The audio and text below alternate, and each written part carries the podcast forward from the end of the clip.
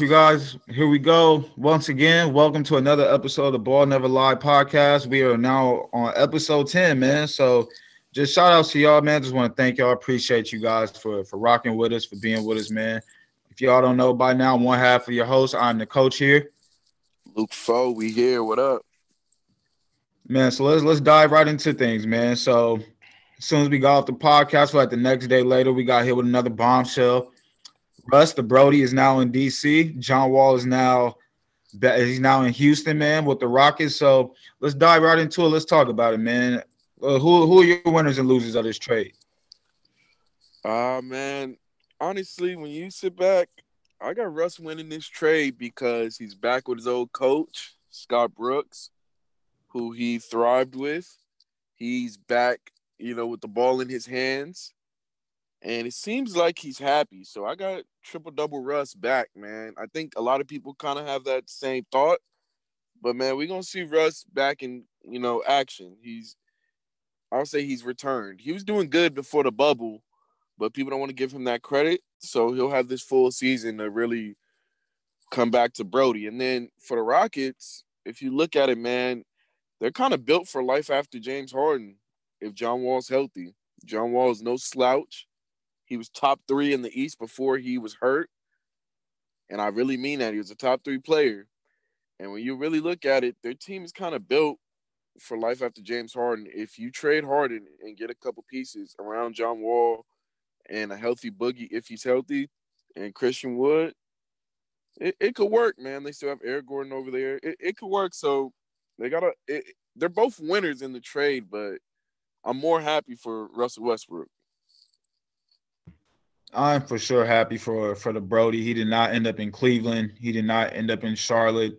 He ended up in a respectable place where he's now team back up with with the coach he started with and stop Scott Brooks, like you mentioned.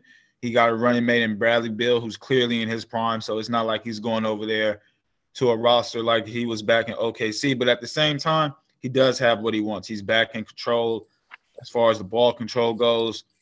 And he got some nice weapons around him. He got Rui Hachimura, who had a a solid rookie season, who I think is going to make a nice jump into his second season.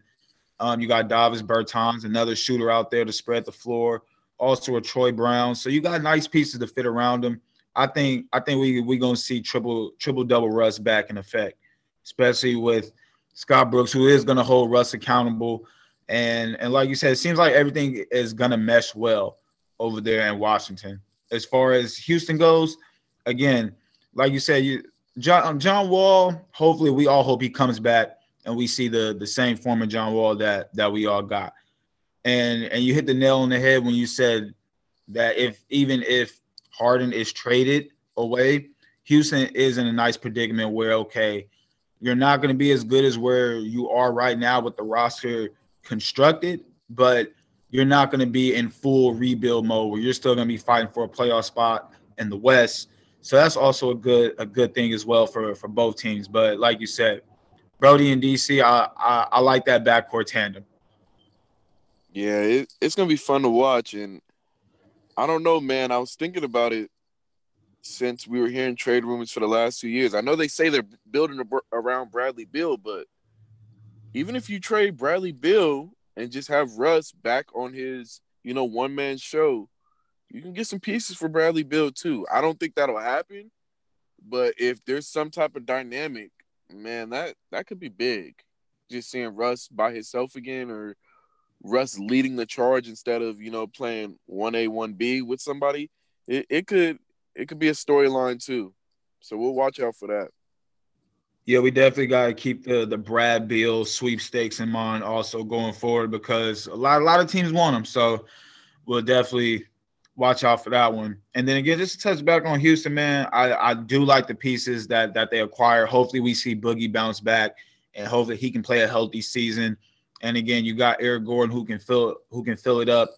But as of right now, eh, the way that Houston and John Wall works for me, James Harden got to give up the ball. He has to be able to relinquish some type of the ball control to John Wall in order for him to get off. Because the way we've seen Russ succeed in Houston, he had to go get the ball off the rebound and go get his own. James Harden don't want to give up that damn ball. He just want to dribble about 250 times before anybody else touches it. Yeah. I don't know, man. It like it's hard to say that John Wall's like way better than Russ, but in certain senses, John Wall might fit better with Harden, but who does fit like well with Harden? We've talked about that too. I don't think anyone fits well with Harden unless you're just some spot up shooter. So it's gonna be hard to see. It's it's kind of unpredictable. You can't really say, oh yeah, they're gonna be way better now that Russ is gone, or they're gonna be way worse. It's kind of the same thing, except uh, John Wall does something maybe a little bit better than Russ, but Russ is more aggressive and Russ has more heart and plays with more intensity. So it's kind of like, you know, it's kind of like a 50 50. The trade works for both parties. Like we said, it was a lateral, it's lateral movement, but I, it depends what Harden does if he stays or he doesn't. And it looks like he's trying his best not to stay. So I don't know. You know. I've never seen somebody try so hard to get their way out of out, out of town. Besides, yeah. I think the most the, the only I can compare this to is Eric Bledsoe when he said he was in the hair salon. That's the only thing I can think of as far as somebody trying to make their way out of town. Because this this this this shit makes no sense. I mean, now what what about Kobe? 05. He went on the radio. Like, I mean, you know, now that's the difference because Kobe was still showing up to practices and stuff. And and I'm gonna tell you, I'm gonna say why this is a difference too. Kobe was put in a position where he was not given what he was wanted. James Harden has been catered to. He they have been serving him on foot and hand of giving him everything he's wanted from the coach and D'Antoni. They got rid of Dwight Howard. They brought in Russell Westbrook. They brought in Chris Paul. I I, I don't get the narrative of where everybody just wants to see James Harden out of Houston because he asked for it, and it's not like they they haven't done everything that he's wanted. He he's gotten the money that he's wanted. So for him to act out this way, to to to be running around in a pandemic at this, to running around careless as he is with no mask on, I don't care that he's throwing money out the strip club. Hey, do you? You got it, man. Hey, give back to the community. That's how I look at it. You know, I mean, yeah. you out there with, with little baby, hey, have fun. But the it's the professionalism for me also as well. Like you you got a new coach at hand, and this sucks for Stephen Silas because we all want to see him succeed. And we know that he wasn't going to succeed or have the chance to succeed at the level he wants to without a James Harden. So now you're hindering him, putting him in a bad situation to where he got to answer questions and he don't know where this man has been. He ain't been in contact with James Harden. Let's be real. Yeah, man, and you know it's crazy. We got some breaking news. So James Harden has arrived in Houston and tested in accordance to NBA's protocol. So I don't know. It we've heard that he doesn't want to be there, so maybe he, you know, came to practice so they could work out this deal because earlier this morning we heard about the Philly trade and how he's opened his horizons other than Brooklyn. He's okay with Philly or any other contender. So, I mean, him showing up today, just right now, is a big difference from what we've been hearing for the last week. And, you know, to even uh, dive deeper in it, I, I want to ask you a question. Do you believe, because in my mind, I think this turns out bad for the players and not just James Harden because now it's showing like I have all the power. And we already know how owners are and how we even got here. Like LeBron had to really be a trailblazer for this to even have players get power. But James Harden, if we're being honest, is abusing his power. And he doesn't have the leverage to abuse it. So how do you feel about that? Exactly that right there. And that's why I brought up all that. Houston has given him everything he has wanted. And this is when you we got to look James Harden in the face and say, why haven't you delivered as far as putting them over the hump? I, I, I just truly don't I don't get this shit. He's acting out like you said, man. He, he's living his best rendition of the Last Dance, of just partying out in Vegas, and and again, he is abusing his power. Now he had to show up to camp because unlike the NFL, if you hold out in the NBA, your contract doesn't start until you show back up the court. I mean, you show back up on the court. So he needed to go to camp eventually. Now, him acting out this way, it may get him out of there, but also it can it can also lower the trade value that Houston is looking for because teams are pretty much just going to offer penny on the dollar, knowing that James Harden is going to want out. And Houston, it's forcing Houston's hand to deal him, but at the same time, I I say they just got to stand strong and hold pat until you get the best package available of trading him because clearly this situation isn't going to work out. He don't want to be there. Why why force him to to stay if he doesn't want to be there? But hey, that's just me. How, how you feel about it, man? Because again, I think you are right about him abusing his power as as an NBA franchise player. I feel like this, man. We didn't really see the rush trade happening, so I'm not gonna be naive, man. I think a Harden trade might be on the horizon. And like you said, he's kind of forcing the Rockets' hand. And honestly, I think they'll panic. They have to because if he's able to, like like we said, he's able to do whatever he wants. Be at strip clubs the day before he's supposed to show up to a individual workout, and he doesn't even show up to Houston. Like if he's literally just doing what he wants around the world, man, you got you got to get pieces for him. And I know it's going to hinder his value. A lot of teams are going to be saying he's not focused or he doesn't take the game serious enough. But if I'm if I'm Houston, I'm getting everything I can for him, but I'm also not going to overprice him. So like I said, Houston is kind of built for life after James Harden. So if you get legit pieces for him and uh, you know a couple future pieces, you're in a good spot honestly. Like Houston really hasn't been a free agency destination until Harden came. But you gotta, I mean, you have to at some point rebuild or refocus your energy. So I, I would trade him, and I'd trade him, you know, before the season starts. Honestly, I wouldn't wait to the trade deadline where we're forcing deals or we're trying to put little small pieces together at the last second. Like trade him now while you guys have a clear head. You clearly see where he stands. He doesn't want to be there. But like I said, they got the power, so they don't have to trade him to a contender. Just trade him. He has two more years on his contract. Some team don't have to bite for that, honestly. Thank you. You don't have to trade him to where he wants to go. Just because he says he wants Philly or Brooklyn doesn't mean you have to trade him to Philly or Brooklyn. So don't do that. Again, scan the leaks, do your do your research, look and see what you can get back as far as assets, draft picks, players, and and then you make the right decision from there. So hopefully they they'll do that and and they'll make it happen. And it was funny how you brought up who who does complement their their game next to James Harden. I think it would have to be a big that has to play next to James Harden. And I say that because as much ball handling as James Harden does and the and the creating that he does also, it'll be nice. It will be really intriguing to see him next to a Joel Embiid as far as a one-two punch in the East goes. And then also just something I randomly just thought about, and I I don't know what made me think of this. What about Giannis and James Harden ever teaming up together and, and for and, and complementing their games together? I don't I don't like that. I thought you were gonna say Jokic. I'd rather have a passing big man, but Giannis, I wouldn't say he's ball dominant too, but he he's not. First of all, they don't even like each other, but he's not gonna sit around and just let James Harden dribble all day.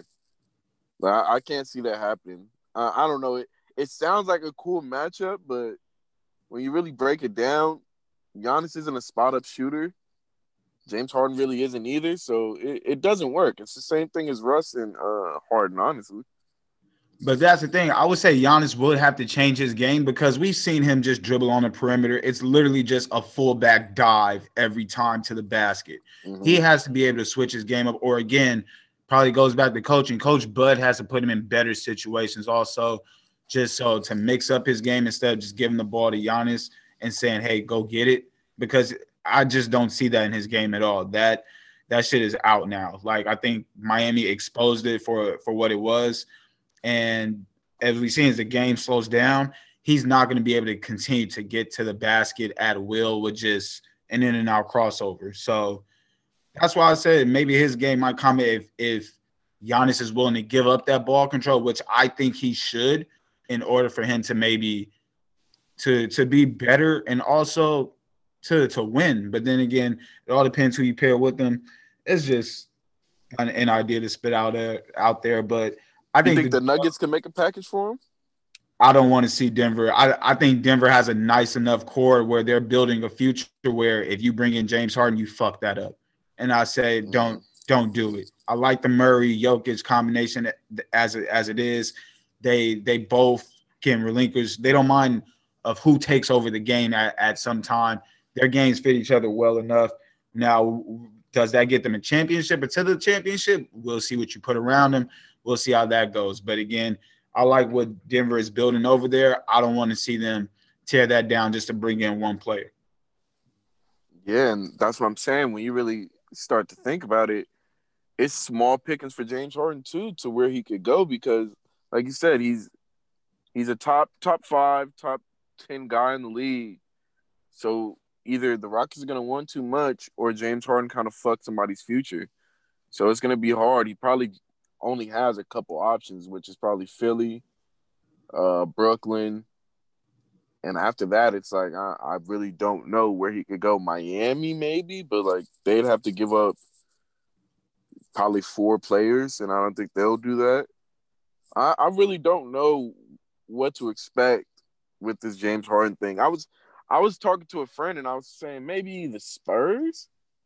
Like I could see them trading DeMar DeRozan and maybe two, three more pieces and a pick, and maybe get him over there to San Antonio and get him with a Hall of Fame coach. I, I don't know. I just the Spurs kind of been on my mind lately because they haven't really made a big move since LaMarcus. Oh no, that was a, okay since Demar, but it wasn't. That wasn't really like crazy. You know what I mean? The Spurs has always kind of been in the running, so it's hard to see them down right now. So I kind of could see a move like that. I don't, I don't know though. You just think the Spurs been too quiet lately? Yeah, I feel like it's weird because like if you look at the offseason, it was damn near like 10 teams that were pretty quiet. The Spurs did re-sign players, but nobody kind of just went over there. I, I, don't know. It was weird. Could you see maybe a Paul George trade with the Clippers? Yo, Paul George at this point, anything's possible. Is him if him getting traded, and then if we do here, he's gonna tell, he's gonna say how he want to be a Spur for life. No matter where you go, that's where he going. He wants to be there for life. So and and since we're on Paul George and Clipper saga right now, man, let's let's just uh-huh. dive into that for a second. Just that that whole thing. Since since training camp is now started, you know, we starting to hear a little bit more stories come out about Paul George feeling that his usage, the way he's being used, wasn't wasn't the right way. We hear that Kawhi had off-season quad surgery, which which doesn't surprise me that he had and that he didn't say anything about it. I don't know why people were surprised about that. But for Paul George, man, hey, I feel like he he fits as a Clipper just because the the way that he carries himself off the court and everything that he the words that he's matching and saying and that he's talking to to what we've seen. Mm-hmm. So I feel like don't mess up something that you got good going for yourself, buddy. Like this is this is your last resort as far as you being the the player that you are in somebody's eyes is that all-star level franchise player because if he's traded from the Clippers, I think it's a wrap for him. His the the way we look at Paul George, I think I think it's over from there. Yeah, man. I, just with these reports and the back and forth in the media, I'm gonna say this: nobody on that team knew what accountability meant. Like nobody's taking accountability. Doc Rivers kinda is, but he's still not either. But Paul George, we have to talk about this, man. First and foremost, basketball is different from any other sport. In basketball, yes, you can blame your coach, but at the end of the day, you can still take your opponent one on one. In baseball, strategy. Football, strategy, because it's play calling. But in basketball, you can literally call an ISO do a pick and roll and take your guy one on one. So to blame the coach is cool. We can see where the coach fucks up and subbing and all those type of things and timeouts. But if we're being honest, you can only blame the coach so much because he has only so much of an effect on the game. Yes, there's play there's there's play calling in basketball too, but like I said, basketball is the only sport where you can take your guy one maybe hockey, but nobody watches that, so I'm not gonna mention that. But basketball is where you can take them one on one. I was really thinking about this. A coach, like we we both coach, so we know we can put the perfect game plan together, but if that player doesn't execute, they don't execute. And that's what Paul George and Kawhi did. They both did not execute when it really mattered.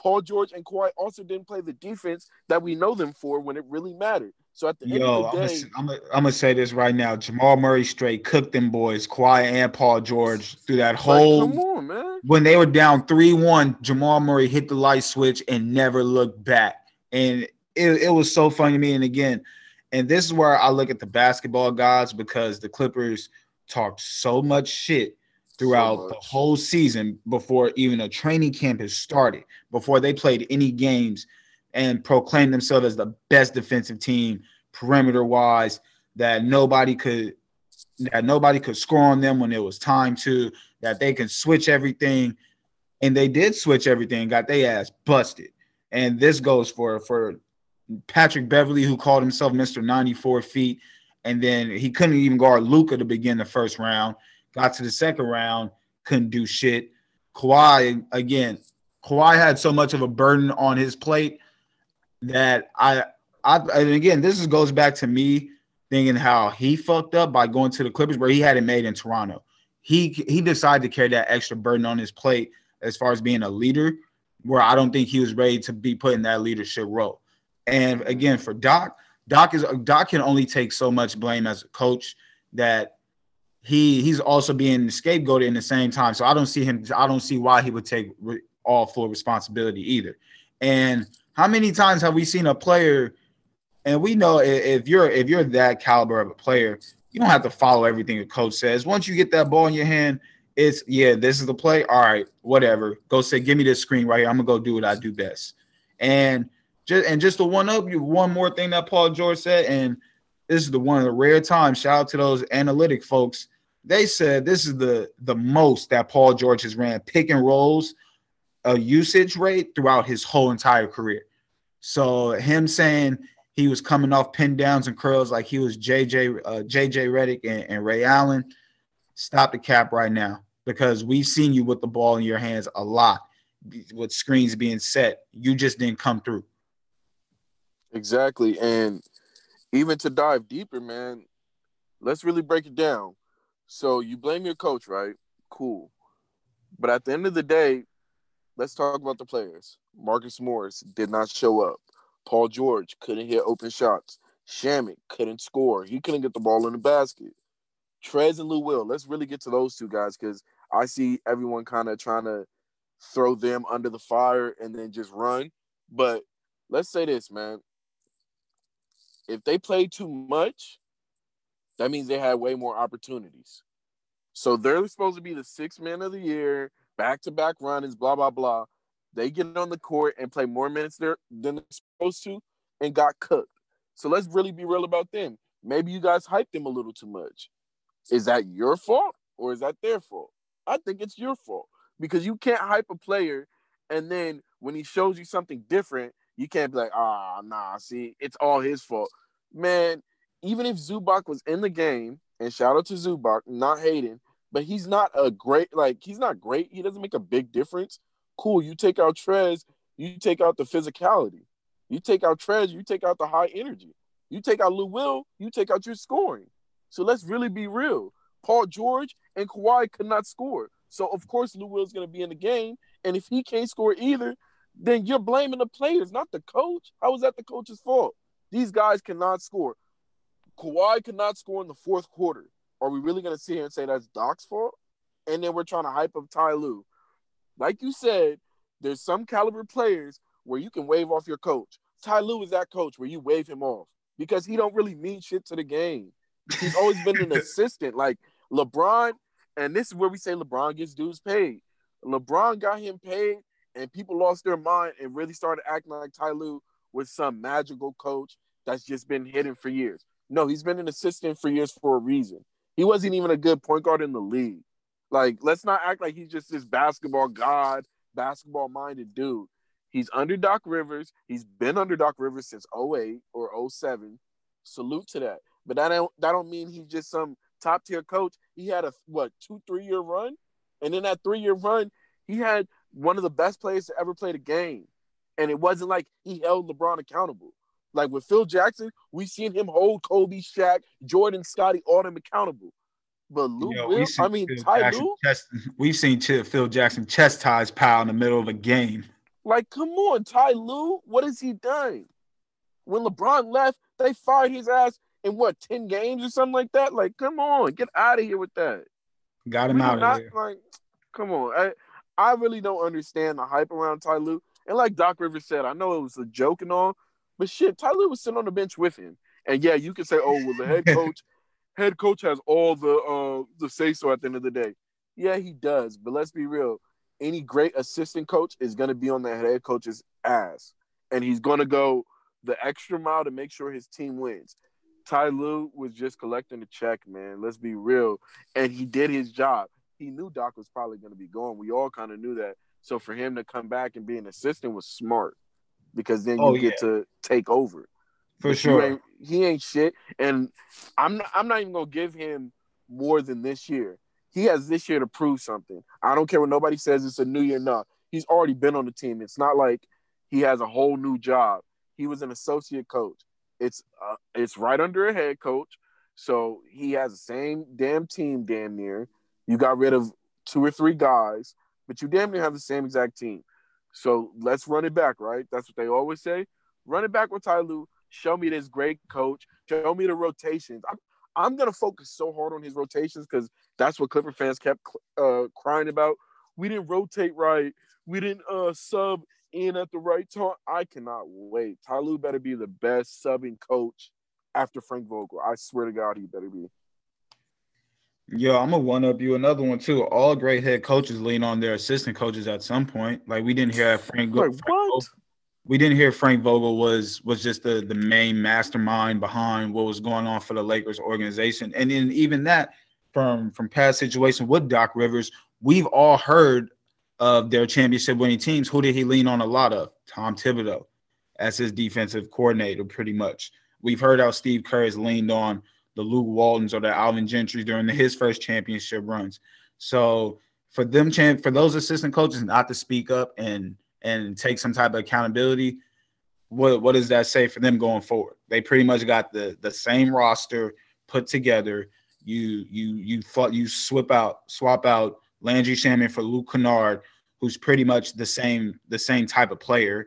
So I don't get that. You get Serge Ibaka to replace Montrezl Harrell. Okay, he can hit two more jump shots than Montrezl Harrell can.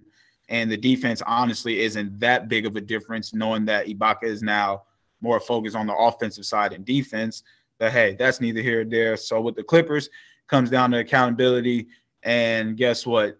And for me, I'm gonna say this now. I see the Clippers losing in the first round, depending on the matchups going forward. I don't see the Clippers even making it to the second round. They can spare us the spare us everything now of just falling short in the second round. Just just do what you're supposed to do, man. Like I said, I think Kawhi is going to opt out at the end of this year. He's going to see he can't play with Paul George.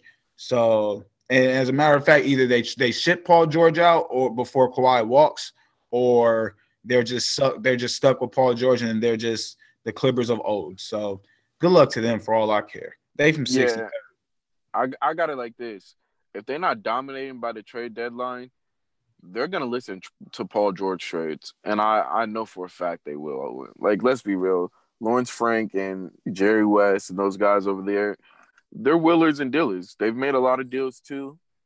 Jerry West has had his hand in a lot of big moves and a lot of moves that didn't happen because he, you know, shut him down, i.e., the Klay Thompson and Kevin Love trade. So he's no dummy. We're not gonna act like this organization just doesn't know what they're doing. They know what they're doing. They're just not as great as people make it seem. So in the end, if they're not a top two, top three team, and I say top three because you know the West is always going to be tight.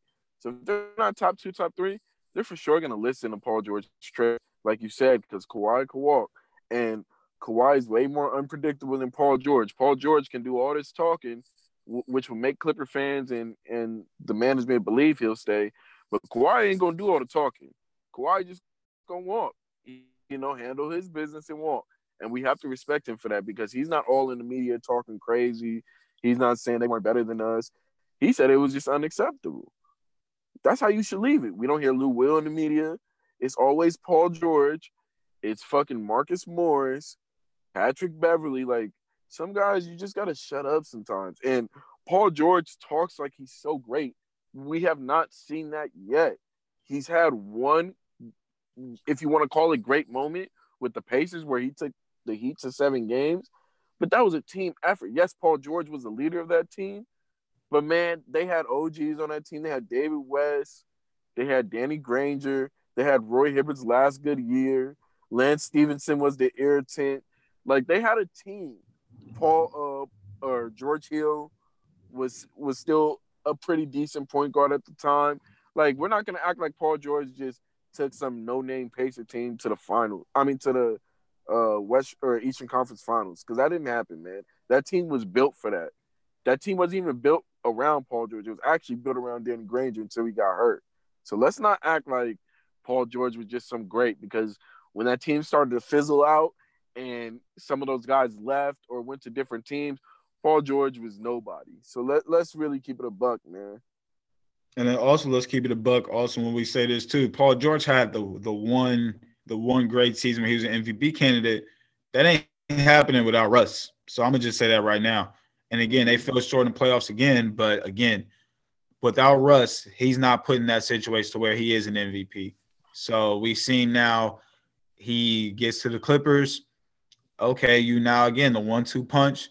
You you you talk a good game as always, and once again you look funny in the light.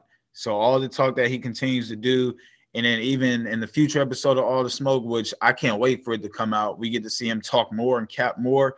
And he's just making himself look bad, man. At this point, he's he's doing damage to himself, which is fine by me. Yeah, I, I thought that came. I've been searching for that. That's funny you said that. I've really been wanting to watch it. Oh man, like, you, you and me yet? both, brother. Man, but let's talk about these uh the Lakers training camp, man. It's a lot of news out of there. I want to start with this. I don't see why, and this is why I don't watch these little um what do you want to call these analyzing shows. I don't see why this Dennis Schroeder being a starter is even a topic.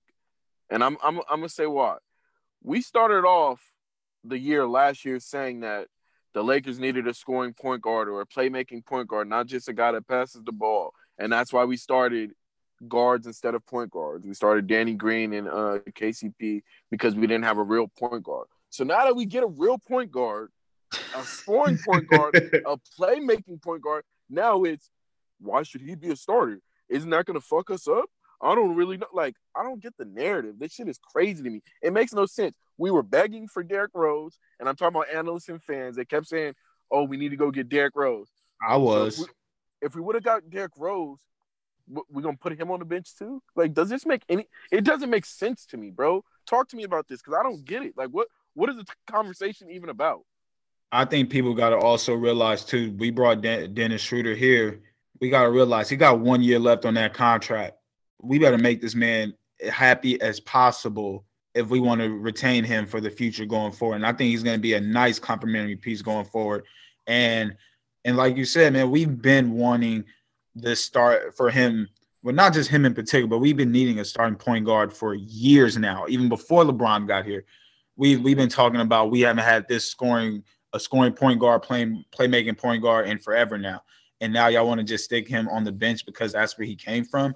No, that makes no sense at all. If you to me already I start looking into to Schroeder starting instead of coming off the bench. You have so many more endless rotations and lineups you can put together with Schroeder in your starting lineup than coming off the bench. We got to realize too what roles are Caruso and THT going to play if if Schroeder is coming off the bench. That makes zero sense at all. You start him next to LeBron, next to KCP, and, and you let that work. We've seen we've seen LeBron now lead the league in assists. Okay, we know he can do it now. LeBron is going into his 18th year. We want to preserve everything that he has left. You start Schroeder, you let him take the reins, and you let him start building that that chemistry between him and AD. That's what I'm looking forward to see, man. I'm tired of everybody talking about, oh, well, he came off the bench. Let's put him on the bench. This man was a starter before he came, before he even got to OKC. Okay, he had to play the six man role because of the the situation that it was. Chris Paul wasn't coming off the mid, no bench. Shai is a is a is a growing is growing in the NBA. You knew he was going to start, and now that's his franchise over there. So again, it made zero sense for him to start in OKC. It makes zero sense for him to start over here. I mean, for him to come off the bench with the Lakers. Mm-hmm. I, I mean, it just I I've I've been trying to like really understand people's logic in saying, well, he might create problems. Why is he going to start? Like that, it doesn't make sense to me because they've been begging for this. How do you beg for something and then question it when you get it? Like, it just shows how ungrateful basketball fans are sometimes and how they try to spin anything into a story or a conversation. Like, this isn't a conversation. He's starting, he's going to do well starting, and we'll be okay. Like, our bench is good enough for him not to come off the bench. Like you said, KCP is going to start. So you have Wesley off the bench. You have Caruso. You have possibly Kuzma. You have Marc Gasol, and you have Trez. That's a good starting five. And even if you, you know, take out one and put in THT, he's already showed he's he can be good. And Frank Vogel has high praise for THT, and I wanted to talk about that too. This training camp is, is, looking good, man. Like I, I'm really excited. How do you feel about this high praise for THT? Hey man, I told you I said on the last pod before, but I think THT ready to blow, man. We seen we seen a little bit we can do in that bubble. Uh, I was watching a few of his his training videos, little workout sessions. His shooting form, he's he's definitely trying to correct it to a T. I like what he brings to the table, man. He's about six five, six six, long arms, got a crazy handle. We've seen him put in work in, in the gym and can play defense. And again, I think that's the reason why we didn't see the Lakers really bring in a a guard who can come in and and and contribute. Yeah, we signed Quinn Cook, but whatever. That's just AD homie at this point. So we knew he's just on the team to be back on the team. I think THT with with the minutes that he's given, he's gonna take him and run with him. So I definitely feel that those who aren't, if, if someone has an injury or just not playing, performing well, or let's say, hey, we want to give Bron some some management. He got some he got some days off. I think THT is going to take full, full. What's the word I'm looking for right now? I'm just excited for THT. Um, I, I, I, I just can't wait. I want to. I love this Laker roster overall. Man, I haven't been this excited for a Lakers roster, and since we were kids, probably since 2010. Like we got Bron, we got AD, Schroeder, we got Trez, West, KCP back, Marc Gasol, THT, Caruso, Kuz chilling. Like the like I said, the the endless lineups and rotations. It, it don't matter if AD or Bron want to take off. We still gonna be competitive night in and night out, and that's the fun mm-hmm. part. That's what I was about to say. I I haven't had a team this deep in forever. Even in, on the championship years, if we're being honest, those teams wasn't deep. It was just top heavy, carried by no, the, they weren't by the top guys. So we've never really seen a deep Lakers team. So to see this and be okay when we hear, okay, LeBron is sitting out today or AD has a quad injury, something like that. It's like it's not like a gas of air. Like we'll be okay. We'll you know we'll we'll be able to see guys fill in that role, and we'll see guys at least be able to step up and show us, okay, if this guy goes down, I got y'all. So it's interesting to see. And then, I mean, I'm hearing the noise, but can we stop this Marcus Gasol is a fossil and he looks so slow, blah blah blah. Like, are y'all forgetting Marcus Gasol was fat back then, even when he was good? He was fat. He's never been this speedy guy that people want him to be, or this, um, you know, light on his feet type of guy. Like Marcus Gasol's been Marcus Gasol. Even on the Raptors, he looked like Marcus Gasol. The only difference was he was on the three point line a little too much, but that's okay. Like we have Trez to run the floor, we have AD to run the floor. Like Marc Gasol doesn't need to play 30 minutes on this team. If he plays a legit 18 to 20, we good. Did we need Dwight for 40 minutes, 30 minutes? No. Dwight played spurts of five to 10 minutes, and he did great.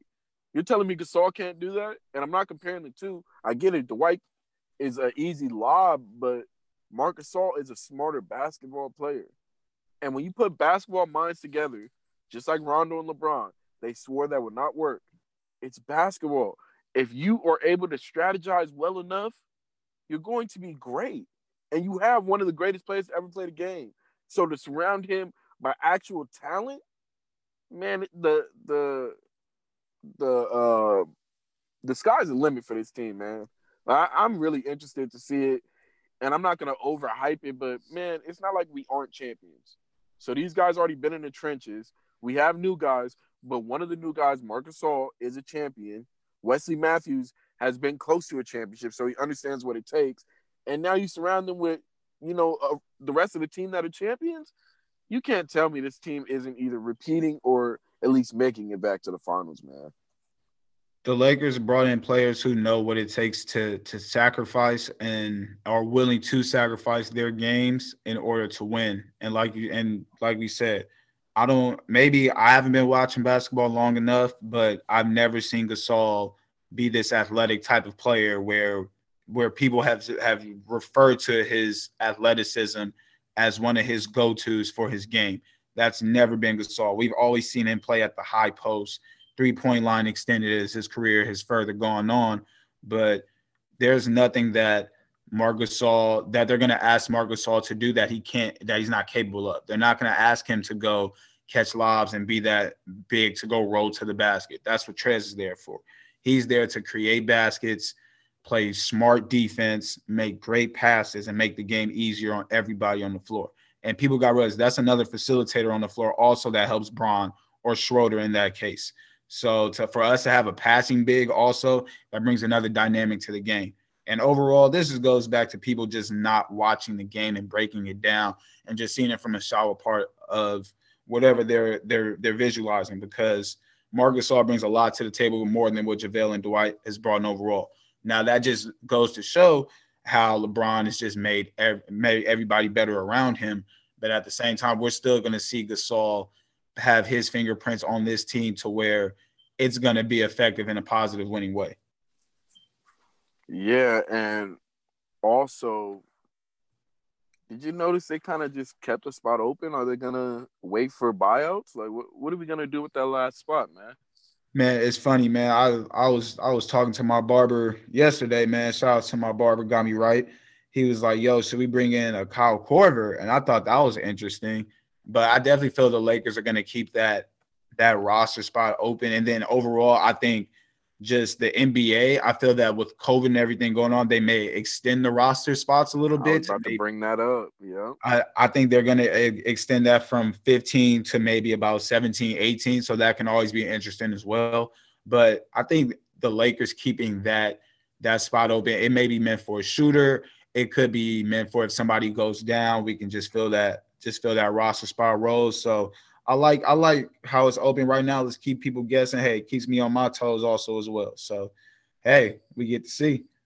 Yeah, that that's uh, a big piece that people aren't really paying attention to because, like you said, last year Boogie went down. We obviously were able to replace him because of injury, but in the buyout market, we had to, you know, we had to kind of just wait and then release Boogie. But if we expand rosters, which it looks like they're going to do, so if people don't know, they might be able to dress more than um, what is it, twelve this year. They they might expand it to um, thirteen or fourteen. So with that being said, they're going to allow you know more players on a roster. So I don't know if they don't allow more players on a roster. Having that 14 spot is smart because it's like we said, the buyout market around February it's always players we don't really expect or we don't really see coming, especially because the team might not be as good as they were sp- supposed to, and then they just randomly get bought out, or a guy doesn't just uh, a veteran doesn't work out in a situation, he gets bought out. Like I like having an open roster spot, but I also like having a full roster. It's weird. Like I, I don't know. I, I kind of just I want us to sign um, Isaiah Thomas or Dion Waiters and just call it a day but I'm also cool with uh, Dewayne Dedmon or just leaving it open. It it's weird. I I the Kyle Korver I've been hearing that too, but that's having him and Jared Dudley is like ah. Right, that's I, what I'm saying. We we already got that OG vet, so I feel like if we can get someone who's more suitable to that that's ready to yeah, play. I'd rather have Jamal Crawford. Like, I don't know.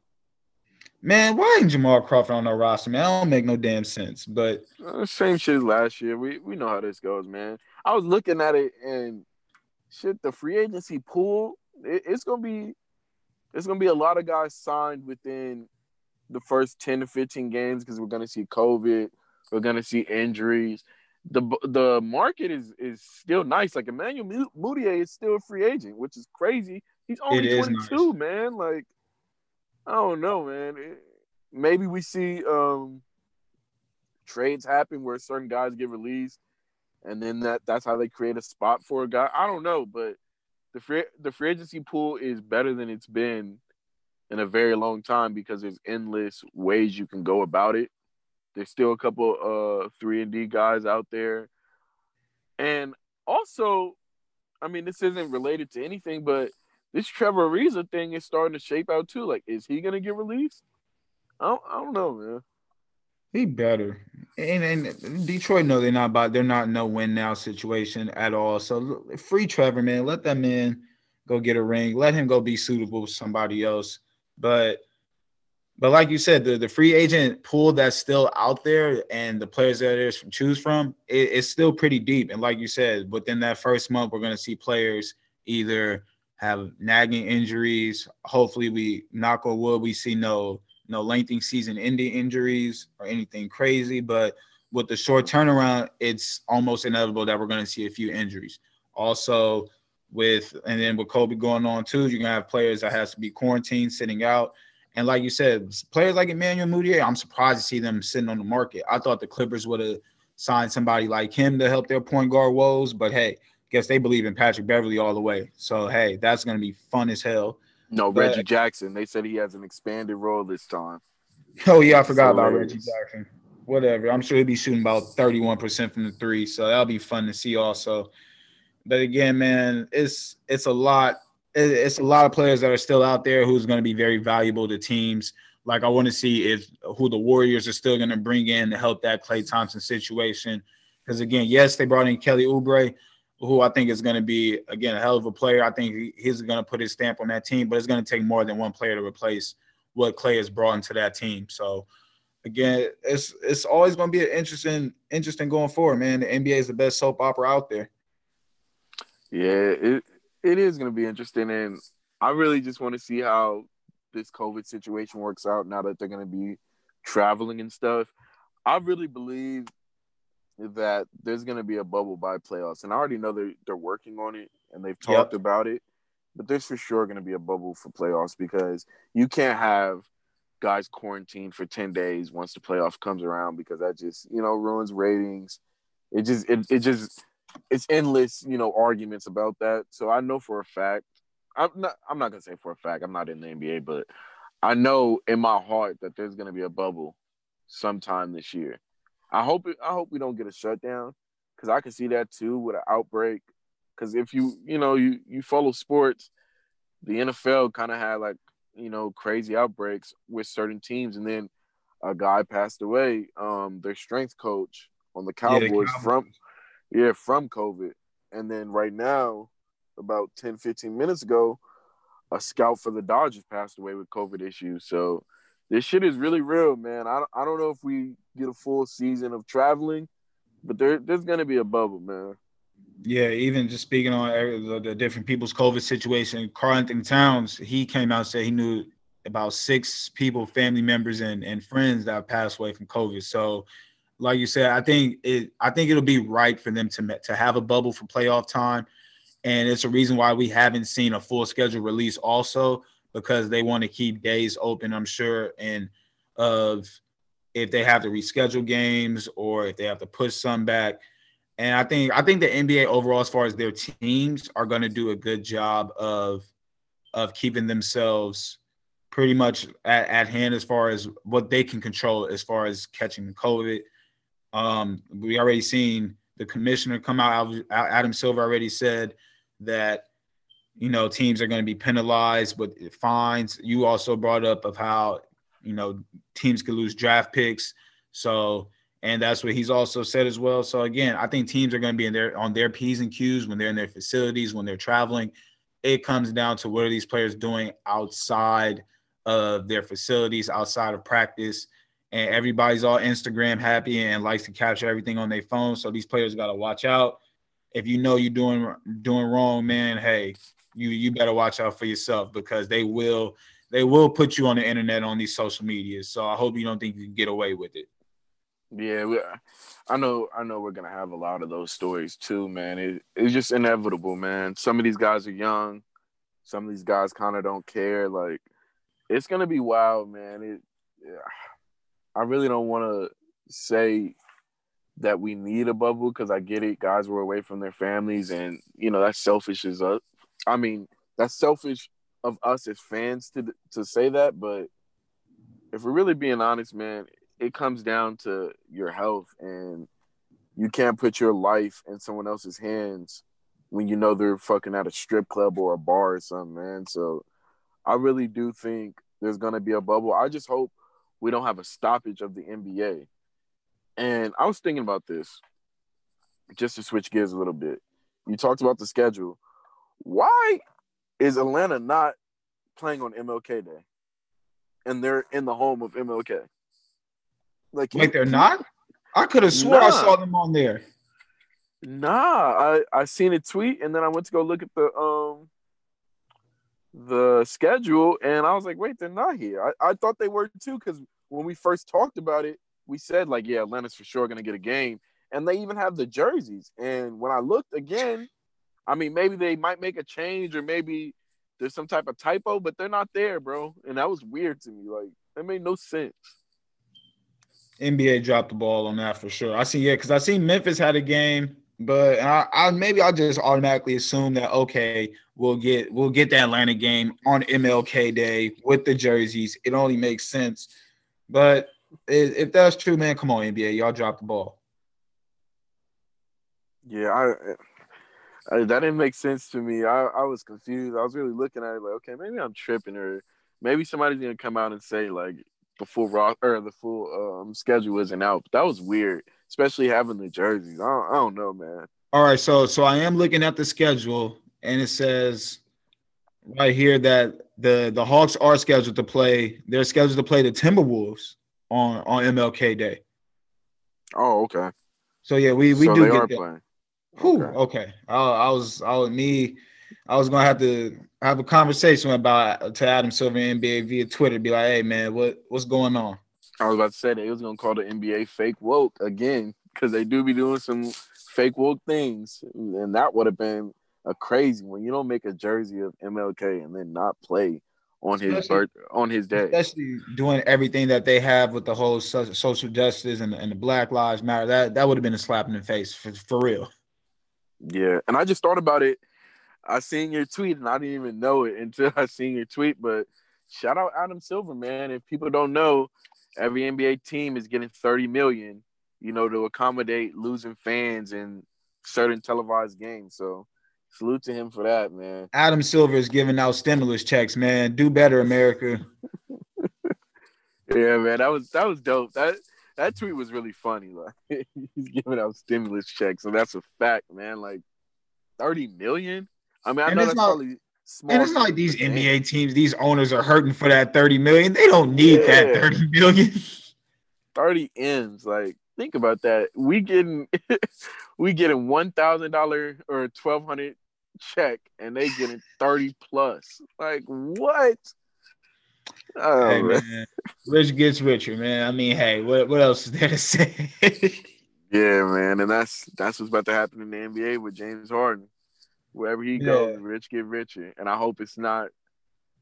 I really hope it's not Brooklyn. I'm not gonna lie to you, man. The more I look at it, already having Kyrie and KD being these crybabies. Oh let's, man, let's get I'm on Kyrie, man. We we Let, are here, man. Let's let's let's, let's get on Kyrie. I'm, I'm gonna let you go.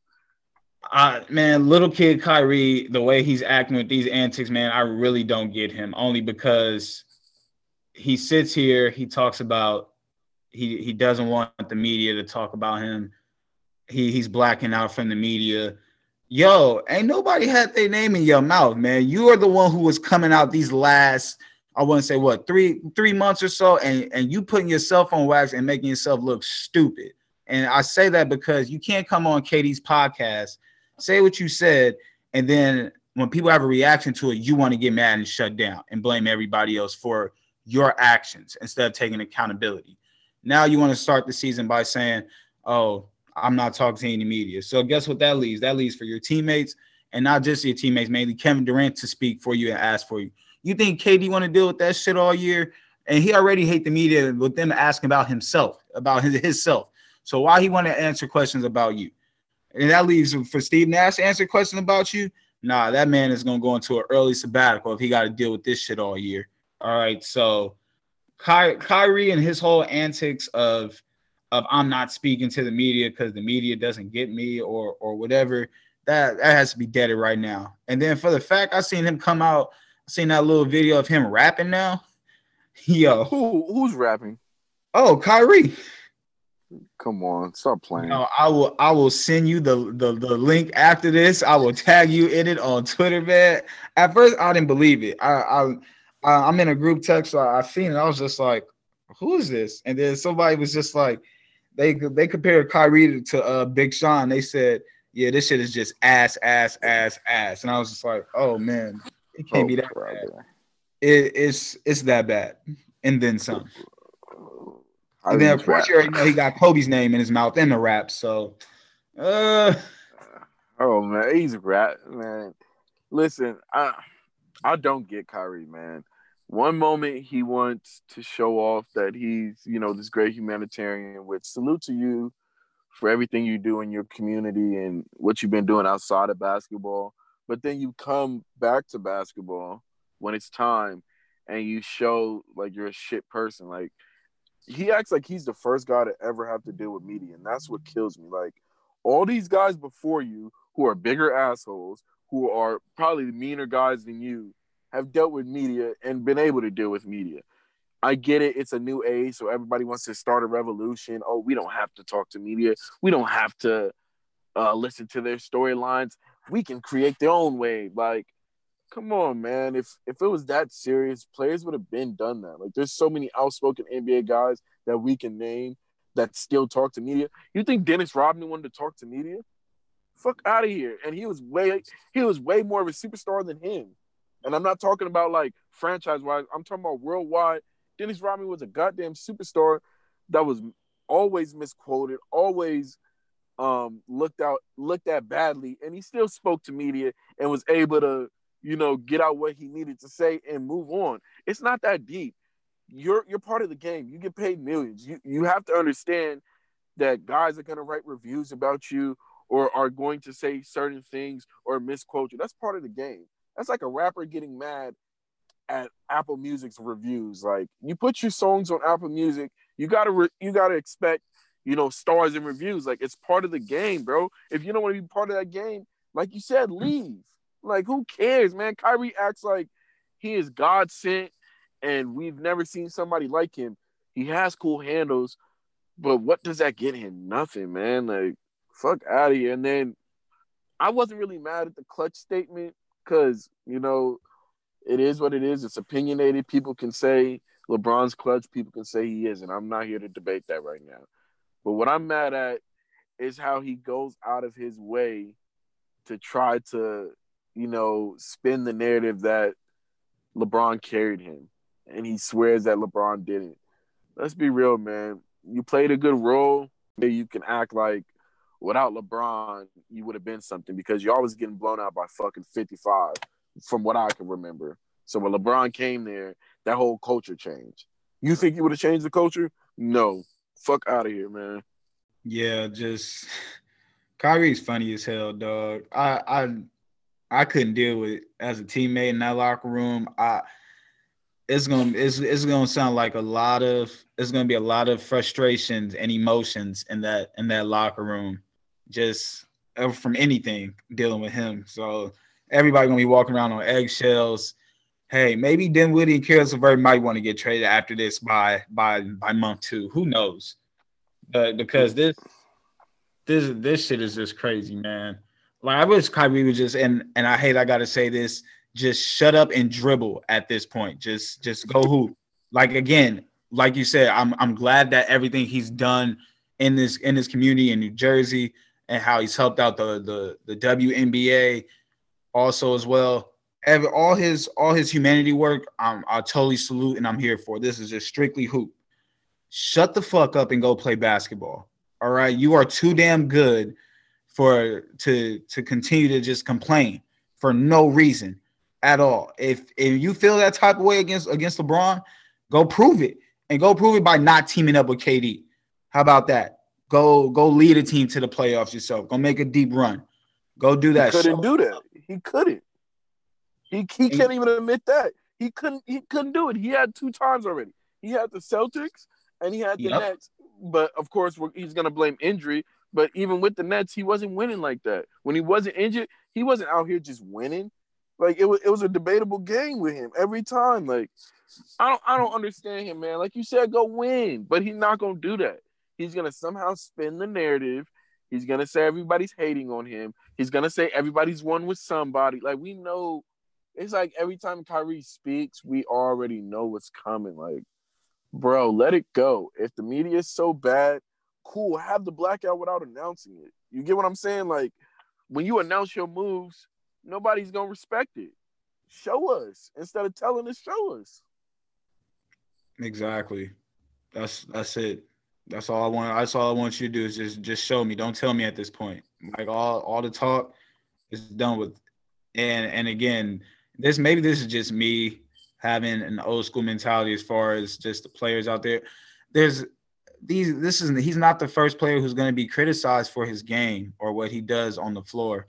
So I don't see what's the big deal about now. He's been going through this up until now. So I don't see why all of a sudden it's a big problem. Like at Duke, you think they didn't write about you only playing 10, 11 games.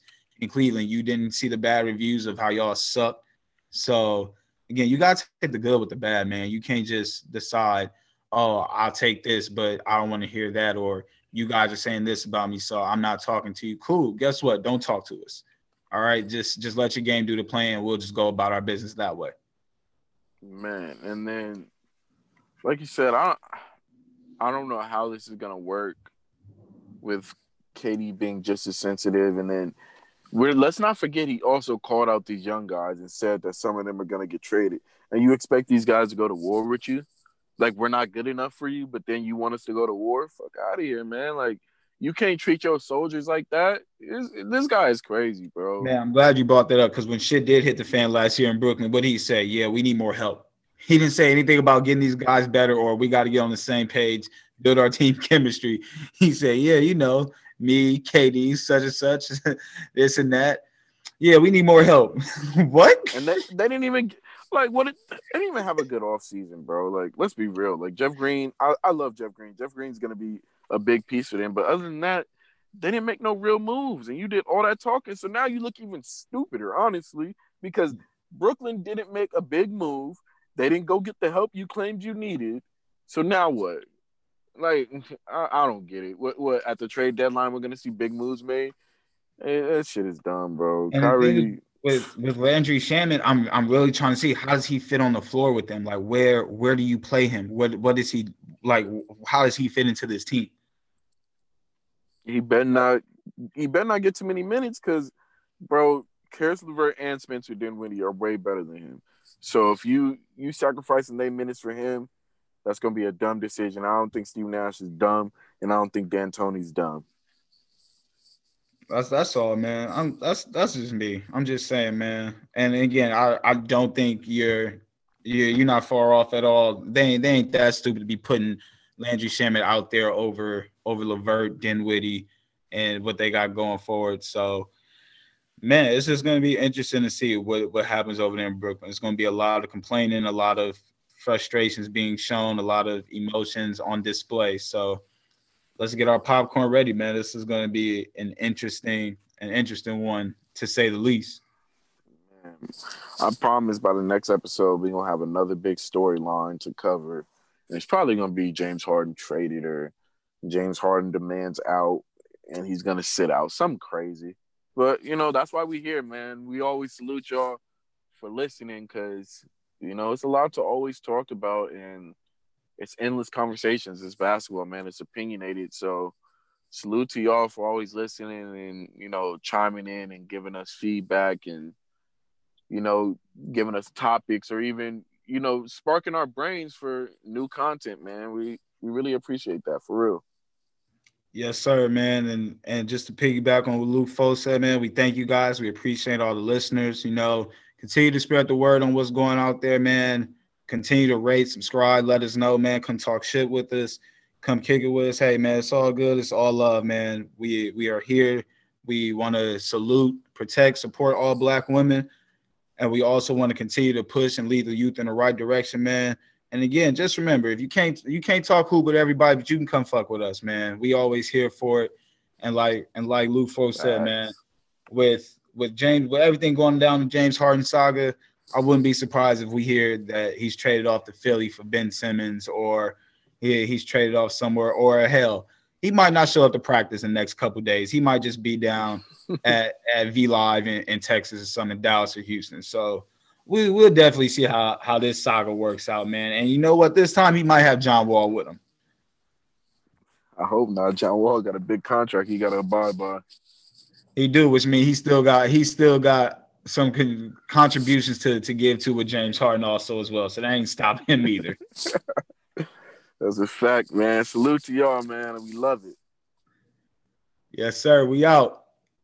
Peace. Click the subscribe button and make sure to follow us on our Instagram page at Ball Never Lie Pod and our Twitter page BNL underscore podcast.